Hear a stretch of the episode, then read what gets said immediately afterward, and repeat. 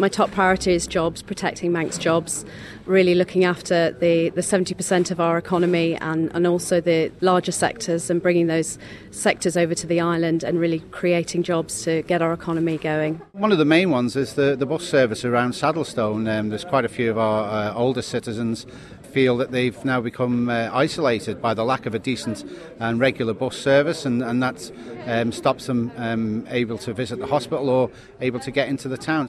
Fastyr good afternoon and welcome to Perspective on Manx Radio. On the programme this week, I'm joined in the studio by the Isle of Man's two newest members of the House of Keys. Voters in Douglas South headed to the polling stations on Thursday to elect not one, but two new representatives for the constituency.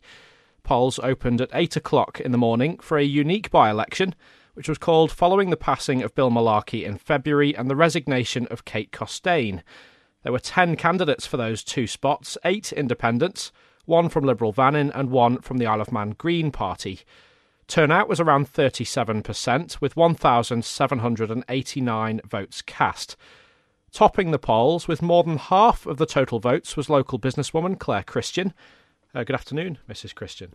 Um, good afternoon. And joining her in Tynwald will be former pilot Paul Quine, who gathered the support of 469 constituents. Fastyr Mie, good afternoon, Paul. Good afternoon, Dolan. Uh, thank you very much indeed uh, for joining us. Um, huge congratulations, of course, on being elected.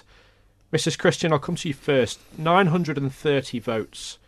Tell me honestly, on Wednesday evening, uh, after weeks of campaigning, of course, what were your expectations like? Um, well, the candidates, all the candidates were such great calibre.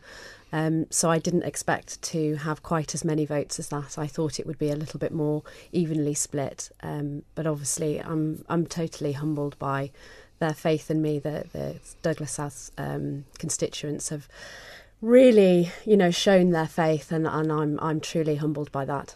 Um, have you heard from lots of them since? Absolutely, yes. Uh, um, both uh, Paul and I were saying we've we've both been uh, had lots and lots of messages over the last couple of days, and it's it's truly truly great.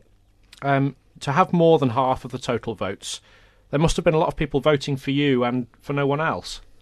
Um, well, yes. I mean, obviously, people can vote. Had the opportunity to place two votes, um, but I think the total overall was, I think, some some what was it Paul? Was it something like 3000 or so mm-hmm. um 3000 or so votes in terms of having two or one vote.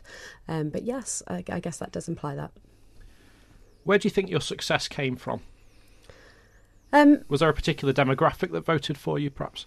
I think that, well, obviously it's well known that um, the Farm Hill area um, do come out and more vote in that area. Um, but I think probably obviously being well known prior to it has probably helped due to me helping people through COVID 19.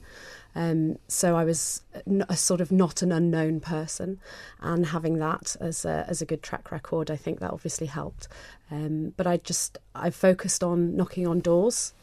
Um, focused on meeting the, the Douglas South constituency, um, and I hit probably about 95% of, of all doors um, and, and spoke to about 800 people in total. So there was quite a, a social media presence from you as well. Um, Mr. Quine, just off mic, described your campaign as slick.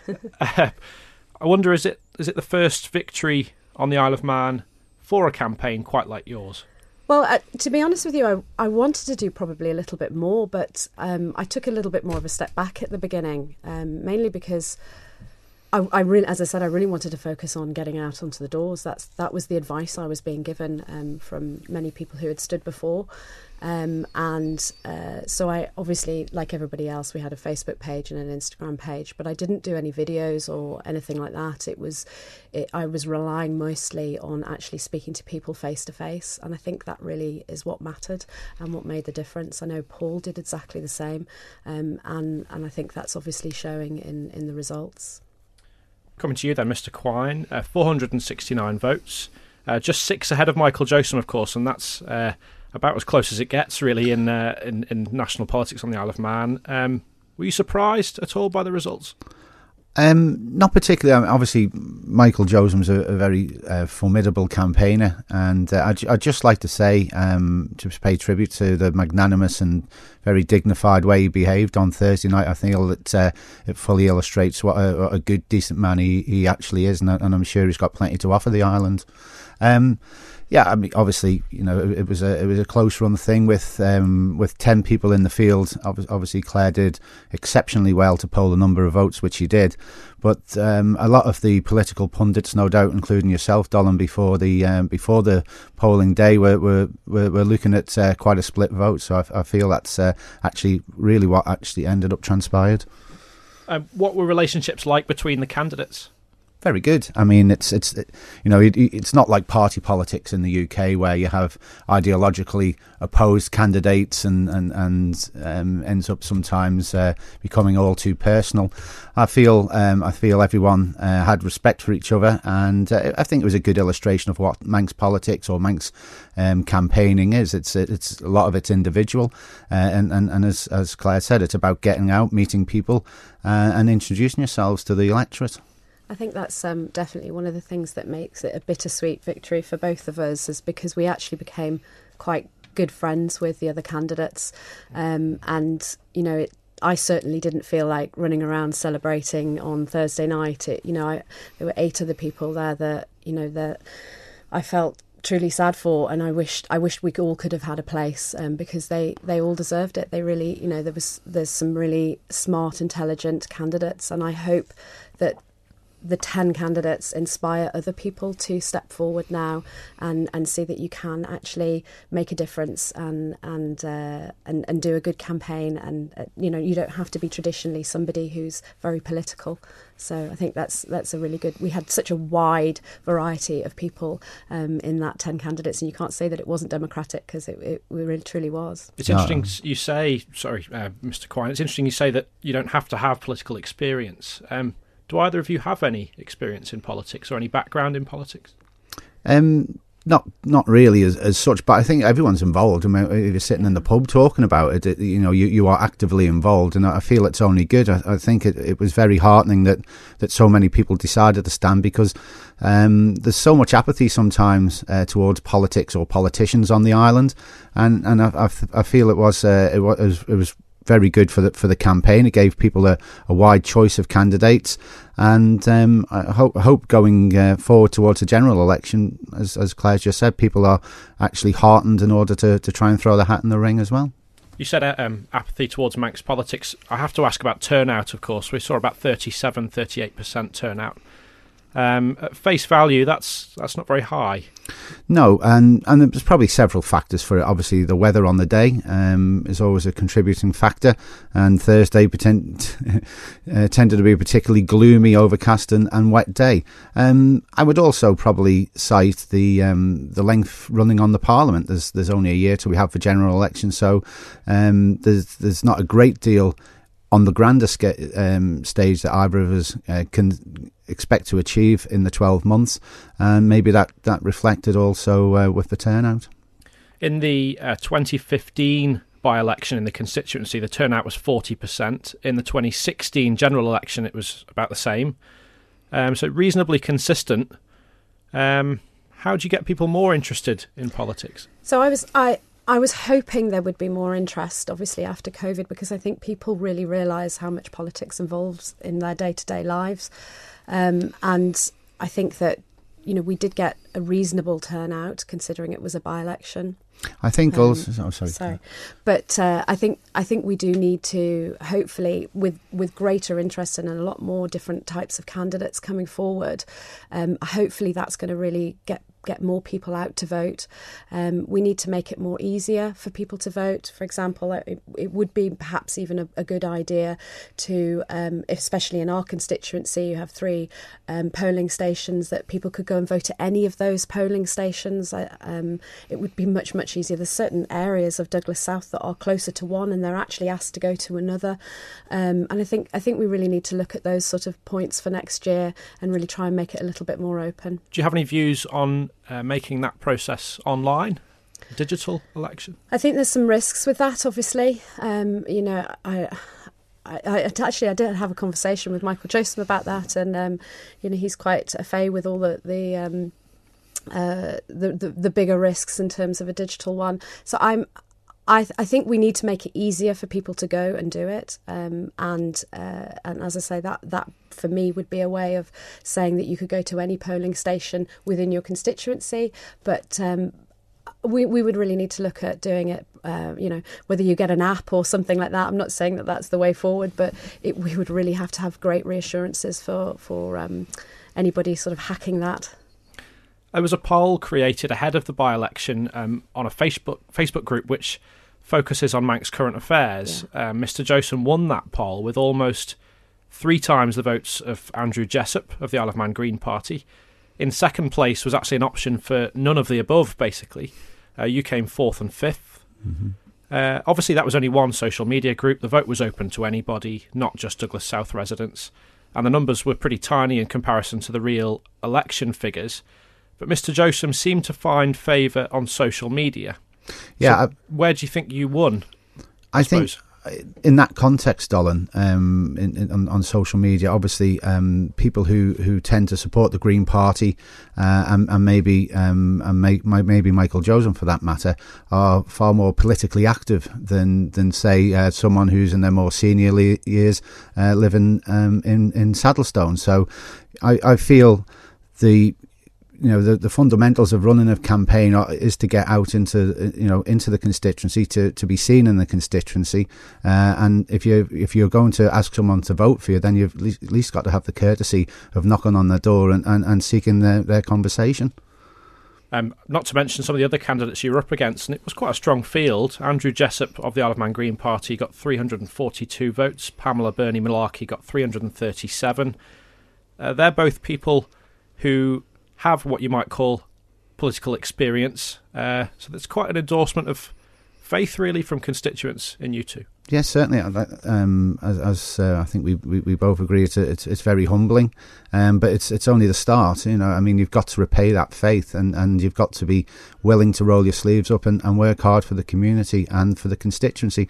I think one thing that, that all candidates will have seen as they as they walked around the um, the area is what a genuinely hard time some of the people are having, and and you know it, it's it's very stark. Um, it's certainly I was brought up in the area, and uh, you know th- there are some people really having a, a tough time of it. It was quite an eye opener on some doorsteps, I have to say. And again, just speaking um, off air, Mrs. Christian, you were talking about uh, the levels of unemployment, the levels of people who have fallen on hard times, especially in the last year. Is that is that your number one priority from a constituency point of view to try and address some of those issues? Yes, um, you know, I found myself obviously we, we we spoke about it off air, saying that there were more people answering the door because they were working from home, um, and possibly obviously because of more people being unemployed, which is is obviously very very serious issue, um, or that they were on Mira um, so it's it's definitely one of my major focuses. It doesn't just affect Douglas South; it affects the whole of the island, um, and and really getting people back out to work and getting the, the economy stimulated um, to provide more Manx jobs is definitely one. And I, am quite sure of all the ministers, um, it's it's one of their great focuses. Um, you know, keep we were also saying off air that that uh, you know we're very lucky to be in the situation that we are. Um, you know, our our uh, post-COVID economy, post-Brexit economy, um, we we really need to make sure we make the right steps forward, um, protecting our island, and uh, and that obviously focuses around borders, etc. Um, and and we really need to make sure that we're we're we're focusing and, and protecting people. Um, with regards to creating jobs, you know, we, we need to obviously bring in industries to the island, new industries. There's lots of potential. I've spoken about that before, um, potential new industries, and then also um, looking at our current. Uh, uh, different types of sectors that we have in reskilling and and uh, making sure that they've got the provided um, uh, training available on the island for new jobs and new sectors. Um, and I've already spoken to um, lots of people about that. And so, yeah, so it, it's a big focus, definitely. And I know Paul is, is definitely um, focused on that as well, and certainly with links to the island, making sure that they're they're sufficient, um, and we're we're preparing ourselves for a, a, a, bigger situation where airlines are, you know, possibly non-existent in a in a future world. So yeah, but Paul, if you've got something. Well, yeah, it's it's, vi- it's vital that we keep our economy turning. I mean, the fact that we can just sit here speaking to you at the, at the moment, Dolan, without having to social distance, and uh, you know, we, we, we're in a unique um, place at the moment, and um, therefore.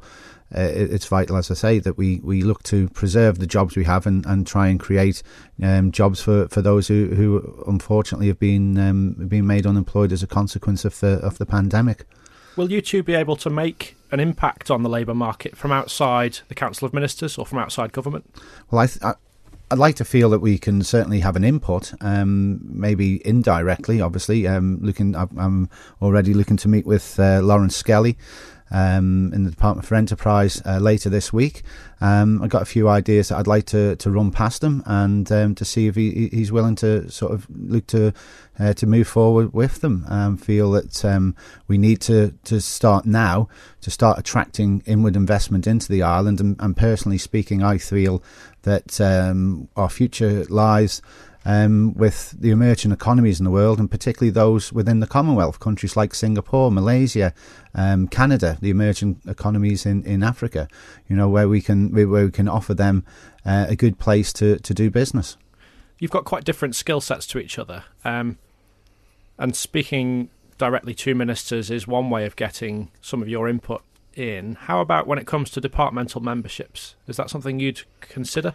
Well, I'm. I, can't speak obviously for for Claire. I, am on uh, record as saying that um, certainly for the term of, of this Parliament, um, that I wouldn't uh, seek uh, to join any uh, departments.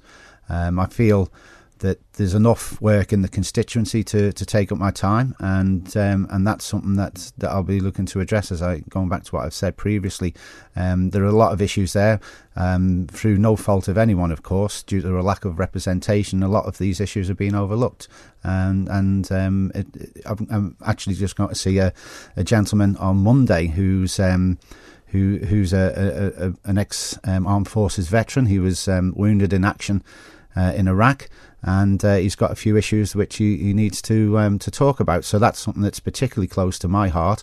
Uh, I feel um, anybody uh, like like the gentleman concerned um, who served their country and, and has been wounded in action deserves all the support and all the help we can give them totally. I can I couldn't agree more. I'm obviously my husband's an ex RAF um, veteran as well, so I couldn't agree more. That's a, that's a really fantastic thing. Um, in answer to your question, um, would I? Yes, absolutely. I would take on a department if I was offered one. Um, I do feel that um, I'm going to put a strategy in place. Um, I, you know, speak to Paul about it. I want to do one month surgeries in the constituency so that we can obviously that's just as a as a to give an update but we need to absolutely do that. And i have an open door policy so people mustn't wait till that every month to come to us. They must absolutely come to us and within that time and and raise issues that they need help with. Um, i did a poll at the poll on um, uh, on the election day which basically was so my leaflet dropped the night before um, asked 10 questions what was the most um, of concern to the people of the constituents. So i'm just wrapping up all that data now so that i can have a, a, a far more clearer focus on um, uh, obviously i have you know going around uh, door to door but i want to have like a real clear focus some stats on it to basically say you know where are we with borders? How does the constituency feel? And i could probably tell you right now it's it's about 80 to 90 percent want to keep the borders closed. And those are things that i really want to be able to focus on. I'm going to be reaching out to the constituents immediately to tell them what the stats were. This is what they're more mostly interested in.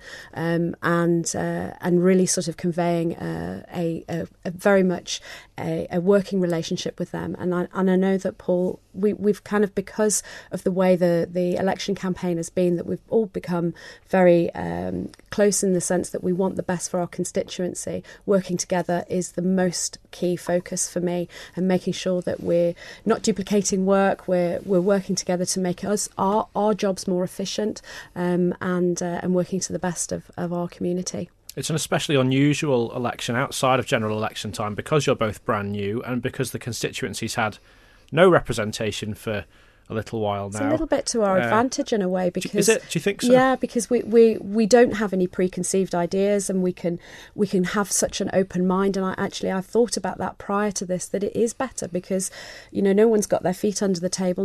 Both Paul and I haven't, and so we can actually go in and and and be very much more proactive. I think it's it's it's key that you you're seen to be an approachable person. I think that um, the people in the constituency need to know that. Uh, they you know they they obviously um, get to meet you when you when you're knocking on the doors, but of course um, you can't you can't meet everyone when you when you're doing such things. So so there's still a lot of um, people who who we who neither of us will have met in the constituency who will have uh, given us their votes, and um, it'd be nice to you know to get round to. I know I had a, a phone call from a gentleman who's, who's invited me round to um, to introduce himself to me uh, later this week. Um, he's a retired psychiatrist from the from the hospital, and uh, unfortunately, I missed him when I when I called. But he's he's very keen to meet up and and, and discuss issues that um, that he would like to uh, to raise in the, in in the area. Uh, one of the other candidates has been in touch. Lon Pinkerton sent me a message ahead of the broadcast, um, and he's basically seeking to congratulate you both, wishing you every success over the next 12 months. Uh, Lon would also like to thank all those who voted for him and share his political views. He had a particularly strange campaign, obviously being absent from the doorsteps uh, for the majority of the campaign, and he regrets not having the opportunity to meet as many constituents as he'd hoped.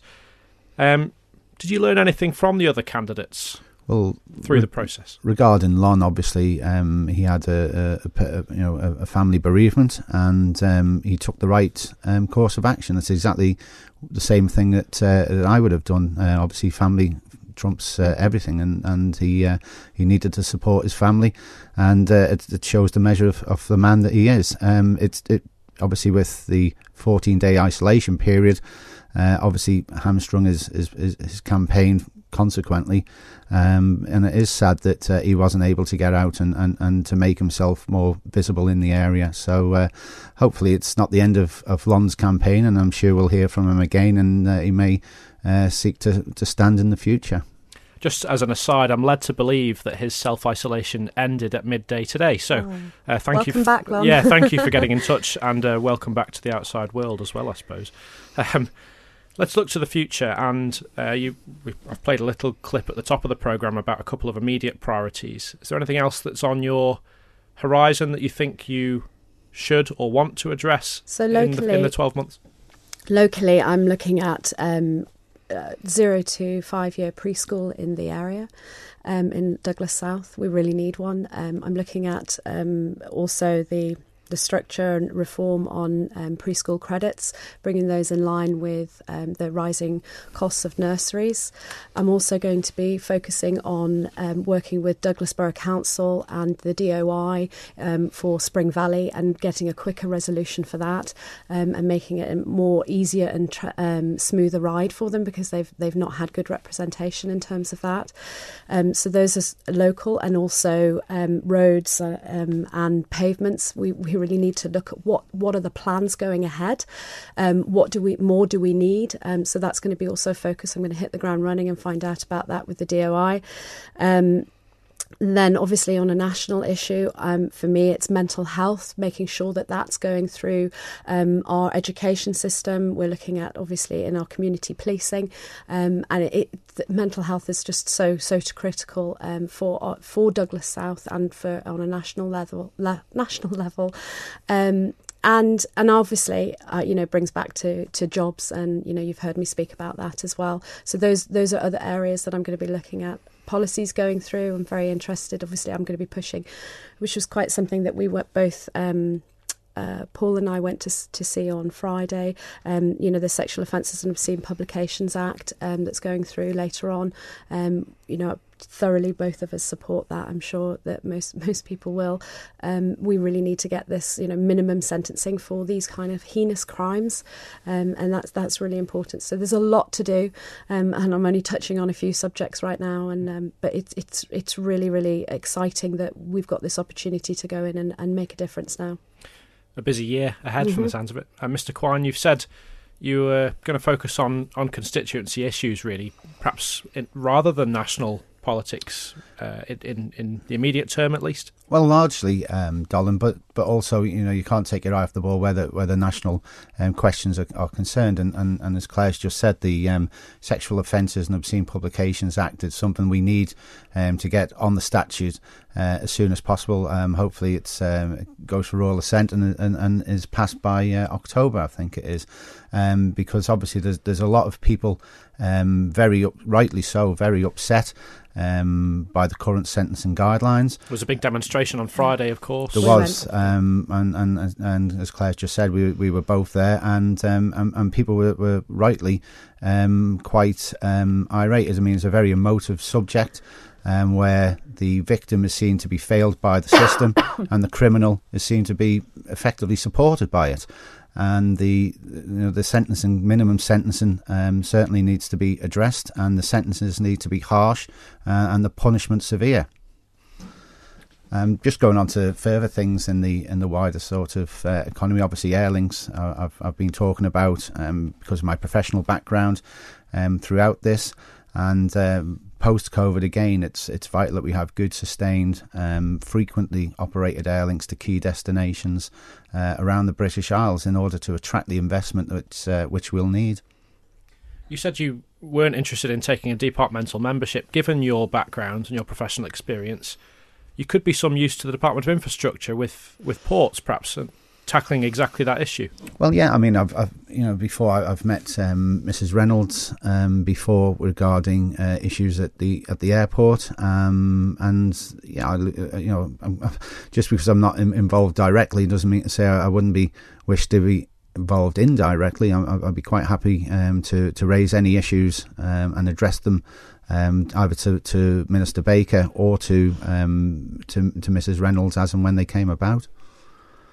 We've heard differing views from uh, incumbent members of Tynwald on the different options or different availabilities in terms of air routes, air links, and what sorts of agreements could be put in place.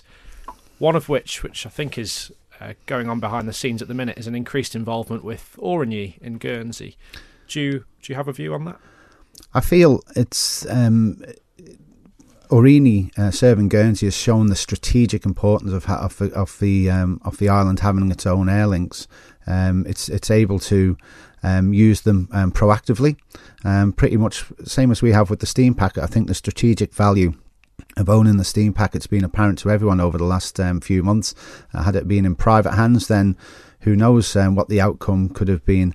So it, it's I think it's vital that, that islands the size of our of our own and um, and Guernsey, Jersey, etc., take control of, uh, of of key services. I mean the the Isle of Man obviously is, um, has a um, NHS patient transfer service, which he operates to Liverpool, and that's and that's vital. So that needs to be operated um, by a competent professional carrier um, in, in, order to respect the passenger's dignity and, and to ensure that the service is reliable year round. I think the preference at the minute is to essentially underwrite an existing service from elsewhere. Just tell yeah. us how, how, how does that diff- differ from a like a national airline, perhaps? Yeah, I, I, I would be extremely cautious about that undertaking. Um, not wishing to cast aspersions at any particular airlines, of course, but um, some of them have been known for somewhat creative accounting, shall we say, in the past and we, as the Manx taxpayer, um, we have to be very guarded that um, that losses on other routes or through other operations aren't channeled through an Isle of Man operation, uh, and the Manx taxpayer ends up picking up the tab for it. So uh, a high degree of transparency needs to be um, needs to be available if that is the case. And uh, like I say, I, I, would I would certainly urge caution um, with making that proposal. Did that have anything to do with your decision to stand? It did, yes. Um, I've been going on about uh, certainly the shortcomings of the open skies legislation, um, basically since it was introduced um, back in the late 90s. I don't feel it served the island well, and um, we don't have any accountability with regard to our airlinks. So yeah, it was one of the um, on the on the sort of wider island issue uh, reasons that I decided to put myself forward. Mrs. Christian, um, do you have any view on the topic? Um, well, so I, have already said that I think we should be definitely looking at um, making links with other airlines, especially Gurney, um, because it, it, we don't know what the, the market's going to be like. We don't know if we're going to have a, you know, an EasyJet, etc., uh, existing. Um, you know, I have friends that are in, in BA, you know, and um, I was only speaking to them this morning about the new terms, uh, etc., that um, that they're going through.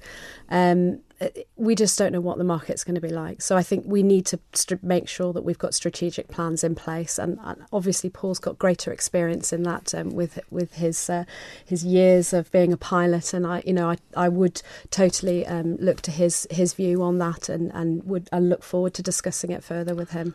I think it's it's vital. We're talking about investment and, and investment inwards from the Commonwealth, um, particularly Dolan. I think it's vital that we have a good, uh, sustained link to to London. Um, at the moment, I would even say that we stand a good chance of securing two, perhaps three slots into Heathrow if we were to uh, make the bold decision to to either invest into Aurigny or to or, or to go it um, alone, and that's vital um, to um, ensuring that the economy uh, gets the support and investment that it needs. Um, looking back in my time at Manx Airlines, we had the Manx economy had, say, 15 years year on year growth from 1985 through to 2000, and that was powered by Manx Airlines, ostensibly because we had the London Heathrow link. Had we not had that, then the island would not be in the in, in the position that it is today. So it's an issue of more urgency, perhaps, than is let on. Do you think? Well, it's it's a good time to plan. That that this is what we've got. We've got we've got a, a, a, sort of lull in air travel, as it were, at the moment. It will come back. We will return to normal one day. Um, this will not be with us forever. So it's a time to strategically plan for how we see ourselves on the other side of this. So it, it's it's vital that the that this major issue is addressed. I'm sure it's something we'll be speaking to you about much more over the next year. Um, I'll come to a couple of questions from listeners. Asif has asked would the two new MHK say what they think of people who avoid paying national insurance contributions by just taking a dividend when running a small company? Mrs. Christian, yeah, you, are you able I'm to probably inform a good us person to answer that that question. Um, so obviously. Uh, through COVID, I obviously saw a lot of that scenario, and it became apparent that there are a lot of um, small businesses uh, that are doing that. Um, so, in my opinion, this is this is a decision that they are obviously legally allowed to take. They they, they can do that. That's uh, they haven't done anything wrong. Um, but obviously, what it's left is they it's left them exposed because in a scenario that uh, like COVID, it's left them exposed that they were unable to uh, get support from the government. Um, but through uh, lobbying and uh, during COVID, I managed to get that overturned so that they were able to get some support.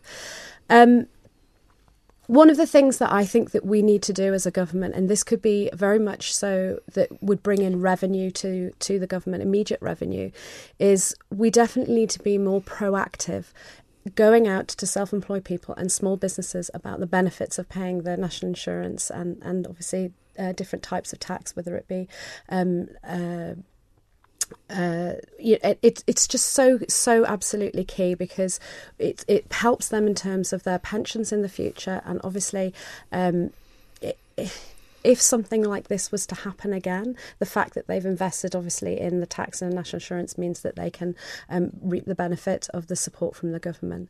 Um, personally, you know, obviously I'm a small business. Um, you know, people ask. I've often been asked at what what scenario um, I I take. Do I do a dividend and things like that?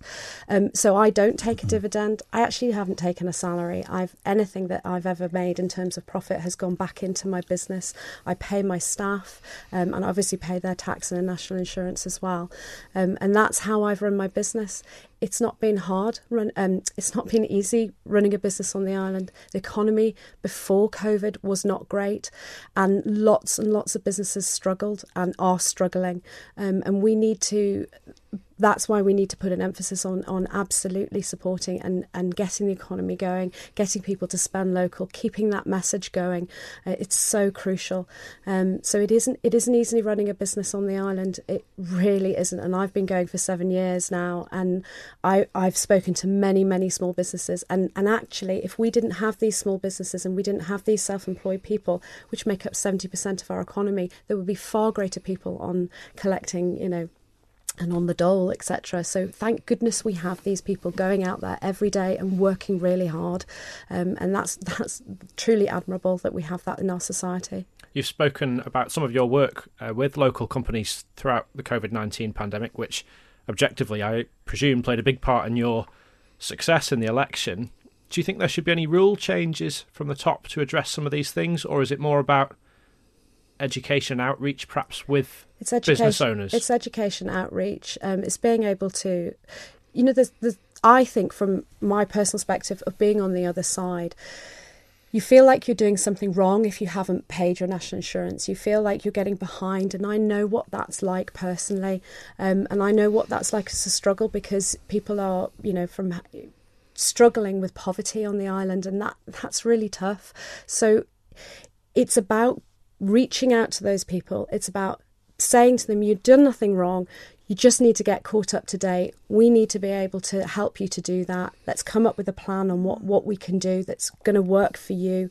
Um, and and then that means your pension, explaining to them, because lots of these businesses are run by young people that are not thinking about pensions in the future.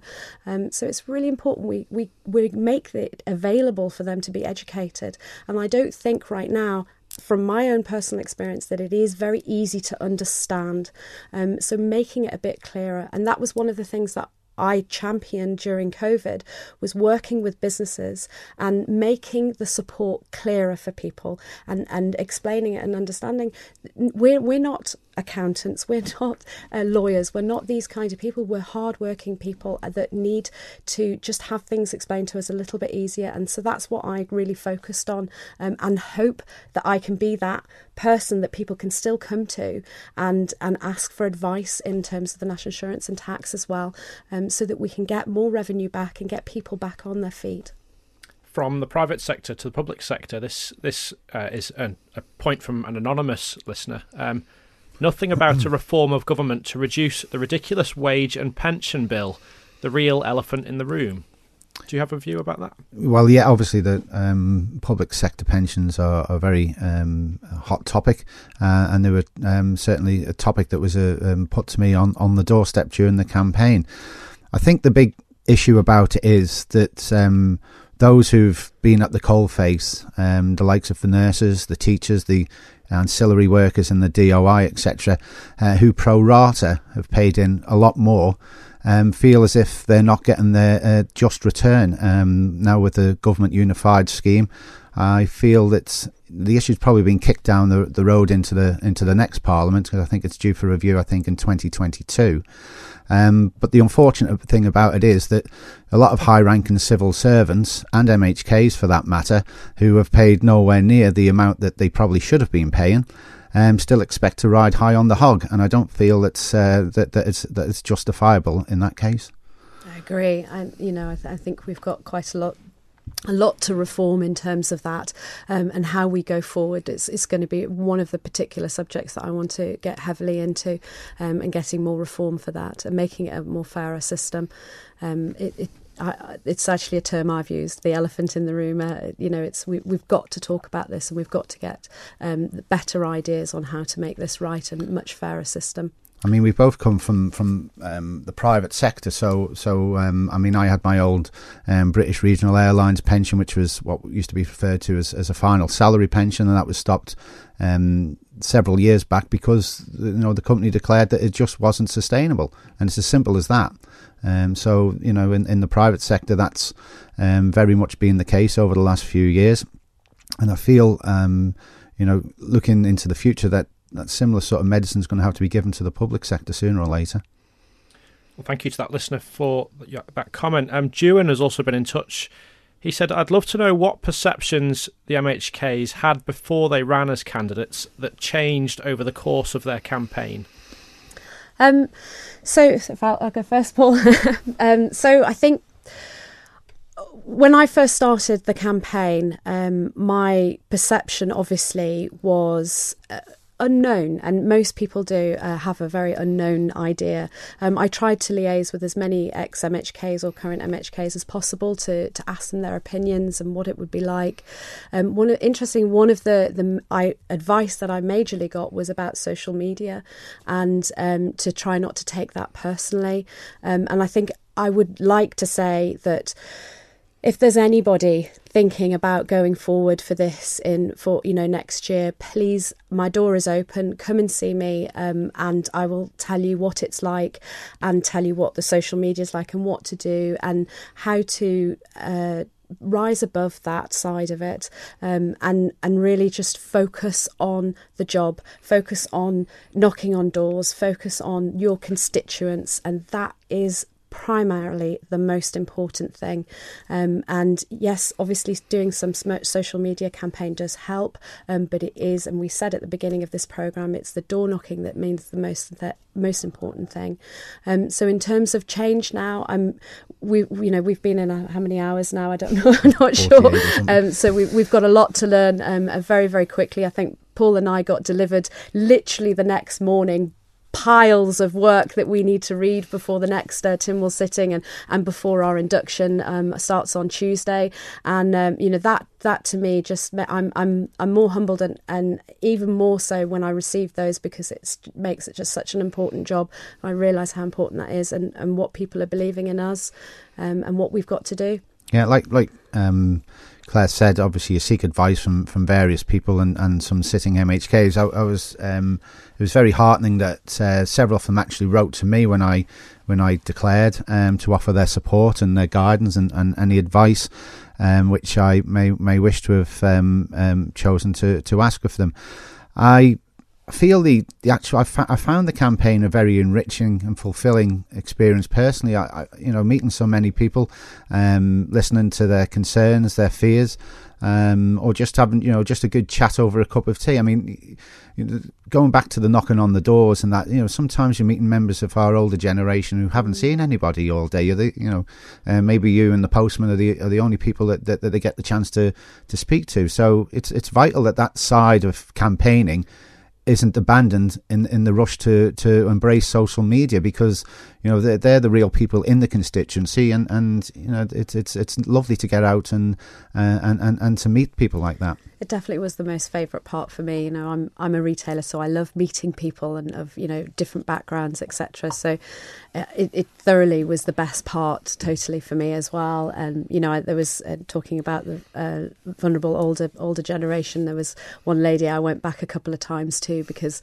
realizing that she she actually was, you know, I was the only person that had gone to see her um, in those couple of days, and and it and you when you're not involved in politics and you're living your daily life, you don't really realise who the constituents are around you and, and things like that. So it was really fantastic to go around and meet as many of those as possible. Um, you know, uh, whether it was telephone calls late at night or whether it was uh, going to see them, and it, it it really is it is a very humbling experience. And and people you know I just like to say I always said it at the end of the door thank you for opening your door to us. Thank you for actually taking the time to speak to us whether as as Paul said whether it was just a quick chat or whether it was something a more in-depth conversation that really meant for them.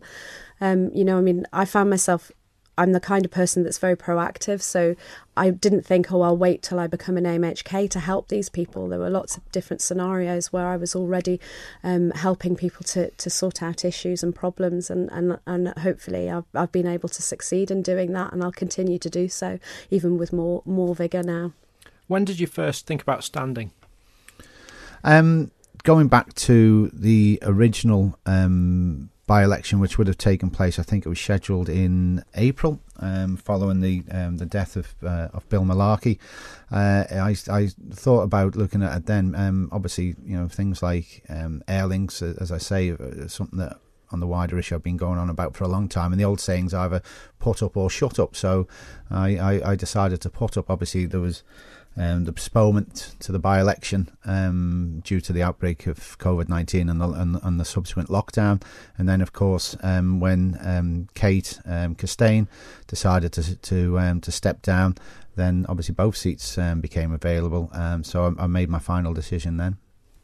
Um, so I basically had been, it had been on my agenda for a couple of years, thinking about it, obviously, um, and thinking that I would do take I would take part in the general election, um, and then obviously through COVID, that just that, that reaffirmed my my position and and helping people and really making a difference.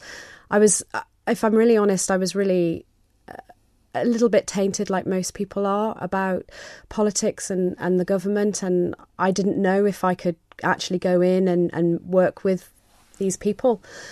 Um, and you know, with COVID, I actually worked with them as a conduit, and then they took my advice on some things and some things not. And um, you know, and I realised that there are some good people there, and they want to do do good for the island. And obviously, they've done a fantastic job during COVID, and that really inspired me far more to to basically go in and work with the work, work with other ministers. Um, and I really look forward to doing so. How did you then go about building a campaign for people who haven't done this before, and most people haven't. Mm. Where do you start? So I think just the the first thing is obviously uh, was an introductory for me. So I announced, um, and that was probably one of the most nerve wracking moments where you, you send out your press release and you, you click, you know, it's gone. And uh, you, you um, announced quite early, didn't you? Yes, yeah. yeah. Um, a couple, of, I think it was the day before the um, they announced the, election date. Um, so yeah, so it, that moment when you send it out, you know that that's quite a momentous moment. I won't forget that. And and then obviously your life suddenly changes from that moment, and you uh, people want to speak to you about why and what you're doing. And um, so yeah, so for me it was about sending an introductory letter to the constituents. So um, I wanted to go around every household myself. So um, and see the every single front door. So I popped that through. It took me three days, but a lot of running up and down pathways. Excuse me. uh, so that was the first first stage for me, and then obviously thereafter, I what I did was uh, I didn't go into or I haven't been into work for for six weeks. I literally took the whole the whole time off, and and which was good for me in terms of how my business is run without me. I already know it has. Um, so uh, I was I was working from uh, getting up at you know not um, getting out onto the doors between nine and five o'clock. And because we had so many candidates, I also was quite conscious about um, being out at times when they weren't because I didn't want to mm. overload the constituency. Um, so I never did a Sunday because I knew that that was some of the only times that some of the candidates could do. Um, and uh, I didn't, uh, I, for the first, I think, three or four um, days, I did some sometimes till seven o'clock in the evening, but I realised that actually constituents were eating at that time and it was a bit annoying for them. And I didn't really want to impinge on that, uh, impinge on that time that they have with their families. Um, so for me, it was, it was doing it between a day daytime um, and obviously on a Saturday. Um, and I did I did pretty much all of it myself, apart from uh, I think my husband helped me three days on a Friday, uh, three Fridays uh, in a row, and uh, a very good friend of mine um, as well helped me on one day. Um, but I was always there. I was opposite, you know, that we would do one side and uh, and my husband would do the other side, and I was always there. So if I needed to pop across the road to speak to the constituency, it was something they particularly wanted to speak about. Um, then I was, you know, I was easily accessible. Um, so so from that, and then obviously the manifesto that's that's the main thing, you know, as well. It's getting a good um, constructive manifesto out, and timing's always an issue. Um, people don't know whether to put it out early or later. Um, I think we all sort of uh, did it around about sort of similar time. It's, it is about giving the constituents time to read through all of them, especially with 10, uh, 10 manifestos to go through. Um, but yeah, so yeah, I, I was the ninth um, person to declare, and um, like I say, I you know, I was keen on doing so, but I wanted to ensure that um, that the people around me also thought it was a, a good idea that I did. So I um, spoke to a couple of, of, of, friends and former colleagues in um, in the airline industry who who were very supportive and suggested that uh, I did so, um, and also my family and, and my partner Karen who uh, who who who was invaluable during the campaign. She she's a, a great source of strength and and uh, and that to me. Um, so she she she really sort of tipped the balance and, and, and decided that you know we were having a, um, a meal down at, uh, at, at her mother's apartment. Um, following her son's birthday, and, and we kind of decided that that evening we would be uh, making a, a, go on that. Um, but just going back to the manifesto and that it's it's difficult to try and compose one when you're an independent because given the again given the, the time span left on the parliament you can't really outline any grandiose ideas. And so people are saying well you know what about the economy and that and and so forth? But there's not a lot you can influence in 12 months. So it's basically an introduction as to who you are and um, to try and explain your views on on specific um, topics and specific uh, issues. Perhaps forced you to be a bit realistic. Maybe. Well, yeah, and mm. and you know to to to see to allow people then to gauge the person that you are, hopefully, and, and, and make a, an informed decision on whether or whether or not they um, they should vote for you. So it was a it's it's a strange sort of thing trying to correlate all that together, and, and particularly when you know we don't have the the backing of like a party machine or um, you know a whole load of uh, activists who, who are sort of campaigning on your behalf. It's um, it is quite difficult. And, and, and just to touch on uh, on what Claire was saying, I, I went out and knocked on as many doors as possible. Um, and again, you are mindful of, of people's, you know, right to have a, a quiet evening. Seven o'clock was my always my cut off time because you know people are watching Emmerdale Farm or Coronation Street and that, and they, they don't want someone rapping on the door wanting to uh, to talk about politics. Uh, likewise, during the morning, people have uh, you know their daily business to go about, to go to the shops or or, or, or do whatever. And, and again, they, you know, you have to be quite mindful of interrupting their privacy. I know that we were all really good at um, if if we saw each other in a certain area, I would just go to another one. We, we all did that. You know, we tried not to bombard um, the constituency uh, in you know at the same time. So and that was just like an unsaid rule, wasn't it? It was just you just got on and did that. You just moved on to another. We'll go and do a different area, which was was really nice. It was a, it was a really good good way of doing things. Given the size of the field as well, I mean the fact that we only had one requisition meeting um, which I feel was, was, was pulled in at fairly short notice. Um, but considering there was ten of us standing, it's it's very difficult to uh, for the for for the public um, to try and get their uh, questions across, and, and for everyone to be given the adequate time to actually try and answer the question. I mean, a lot of times you have to be very quick and, and succinct as you can be to answer the question. But um, I do I do feel that was uh, that was a bit of a shame that um, that the public didn't really get the chance to, to, to speak to us more directly in a in a forum where, where we were all present. One of your constituents has been in touch. Just oh. quickly, uh, James says many congratulations to both Claire and Paul. I know you will both put South Douglas first and with integrity. All the very best. Thank very you. Thank you, James. James. uh, a question from Andy. An interesting one. Faster my, would either of the two guests agree to be Chief Minister if nominated? Well, Um, it's highly unlikely, yeah, Andy. It's, it's but uh, um, yeah. I've, we're just we're just sort of seventy two no. hours into this, so so uh, no, not, no, not in the given is the answer. no, I uh, you know I, no, uh, absolutely not. It, it wouldn't happen, but it, and I certainly wouldn't accept it. I think the chief minister is um, doing an excellent job at the moment with with all that's on his plate. Um, so I, I, think it's best left to to those with the experience. Myself. Good answers. Now, um, uh, Claire Christian and Paul Quine, you're also um, both Manx. Yes. Do yes, you think right. that, do you think that stands you in good stead? Um, I think we we're living in a in a world where it it's not as important, um, but I I I know that I'm sure Paul's the same. When you're going around the doors, it, it is something that people do ask you: Are you Manx? Do you live locally? You know, um, and and it is of, of concern for people. Um, but I do think that that's changing. I don't think it's necessarily the most important thing.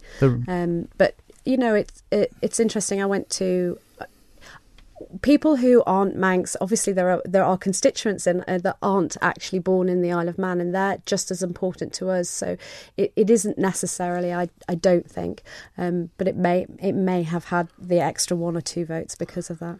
I was brought up in the constituency, and, and the obviously the um, uh, the fabric of it has changed beyond all recognition from from when I was a lad.